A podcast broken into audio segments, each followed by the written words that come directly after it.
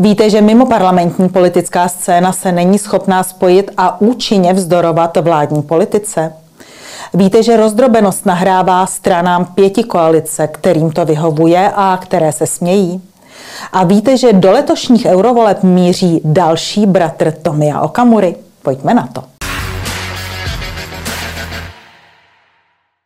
Diváci, aby bylo jasno, se nás často ptají, jak změnit současnou politickou situaci, se kterou nejsou spokojeni. Odpověď je jasná, samozřejmě ve volbách. A ty nás letos čekají hned troje.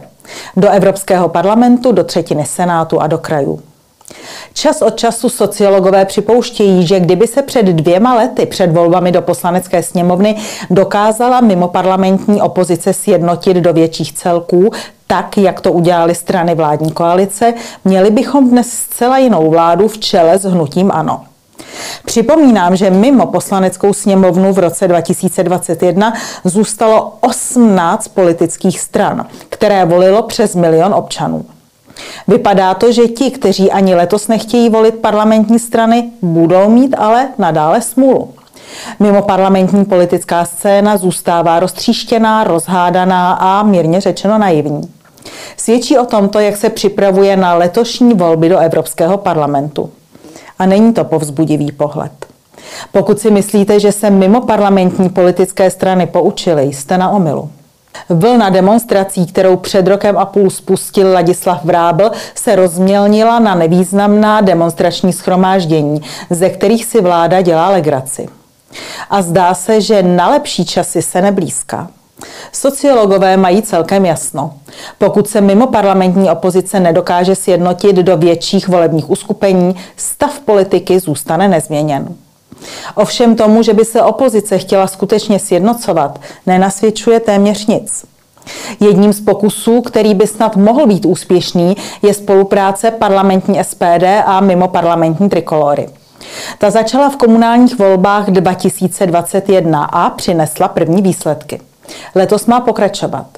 Je ovšem otázka, nakolik bude toto spojení skutečně průlomové.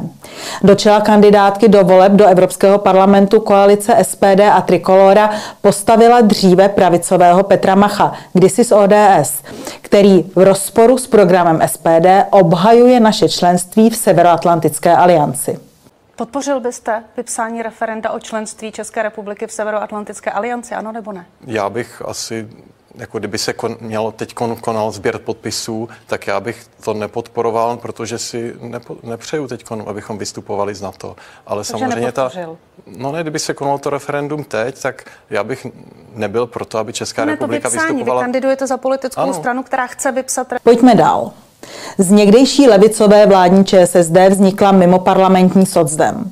Letos půjde do eurovoleb samostatně. Pomáhat jí má miliardář Barta, který sponzoroval prezidenta Petra Pavla a koalici spolu. Do voleb do Evropského parlamentu má socdem vést Lubomír Zaorálek. Připomínám, že socdem podporuje progresivistickou istambulskou úmluvu a přijetí eura. Tradiční značku ČSSD nechali socialisté zcela opuštěnou a tak si ji chopili bývalí členové ČSSD Jana Wolfová, Jiří Paroubek a Michal Hašek se svým uskupením nespokojení. První dva zmínění se možná budou snažit kdysi slavnou značku konzervativní levice vzkřísit. Michal Hašek ovšem oznámil přestup ke straně pro Jindřicha Reichla. Pravicové pro s levicovým haškem bude z největší pravděpodobností také samostatně kandidovat do Evropského parlamentu. Tím ovšem pestrost, chcete-li chaos na mimoparlamentní politické scéně, zdaleka nekončí. Aby bylo jasno, říkáme při vší úctě k osobnostem, které jen dále fragmentují mimoparlamentní politickou scénu různě. Ujal se název Besídka zvláštní školy a na záda mu dýchá den vycházek z klecových lůžek. Nezměrná ega, která mezi sebou navzájem likvidují svůj voličský potenciál, se totiž jinak nazvat nedají. Lidé, kteří chtějí politickou moc, zapomněli na to, že politika není zápas MMA, organizovaný oktagonem.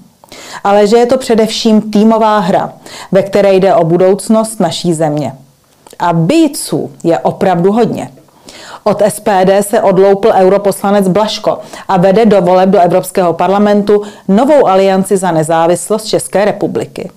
Ta združuje Alianci národních sil, Bandasovu dělnickou stranu, Národní demokracii, republikány Miroslava Sládka a čtyři další subjekty. Samostatně do evropských voleb směřují svobodní, kteří sázejí například na tvář známé ekonomky Markéty Šichtařové. Do voleb do Evropského parlamentu jdou sami také zelení. A na třetím místě mají známé jméno Okamura.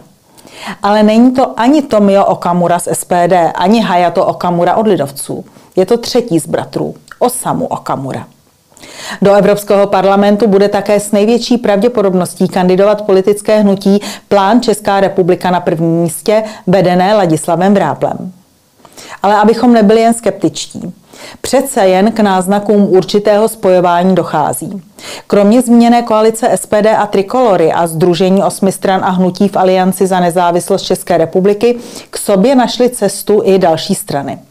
Například motoristé sobě Klauzova mluvčího Petra Macinky se spojili s přísahou Roberta Šlachty, který k nelibosti Václava Klauze stál u pádu nečasovy vlády.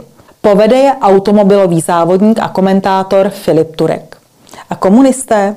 Ti se dohodli se spojenými demokraty bývalé senátorky Aleny Dernerové a s nezávislými osobnostmi a přišli s koalicí stačilo v čele s Kateřinou Konečnou. Mimochodem právě tuto koalici považuje například analytik významné agentury Ipsos Michal Kormaňák za černého koně voleb. No nevím. Mimo parlamentní politická scéna vzbuzuje spíše rozpaky než naději. Pokud se ti, kteří mají politické ambice a schopnost oslovit lidi, nevzpamatují a nespojí, budou dál reprezentovat jedině sami sebe. A budou se opájet množstvím sledujících a lajků na sociálních sítích. Pěti koalice se bude smát, zvyšovat daně, škrtat v penzích, kupovat nutelu, pořádat besedy bez cenzury a zestátňovat čes.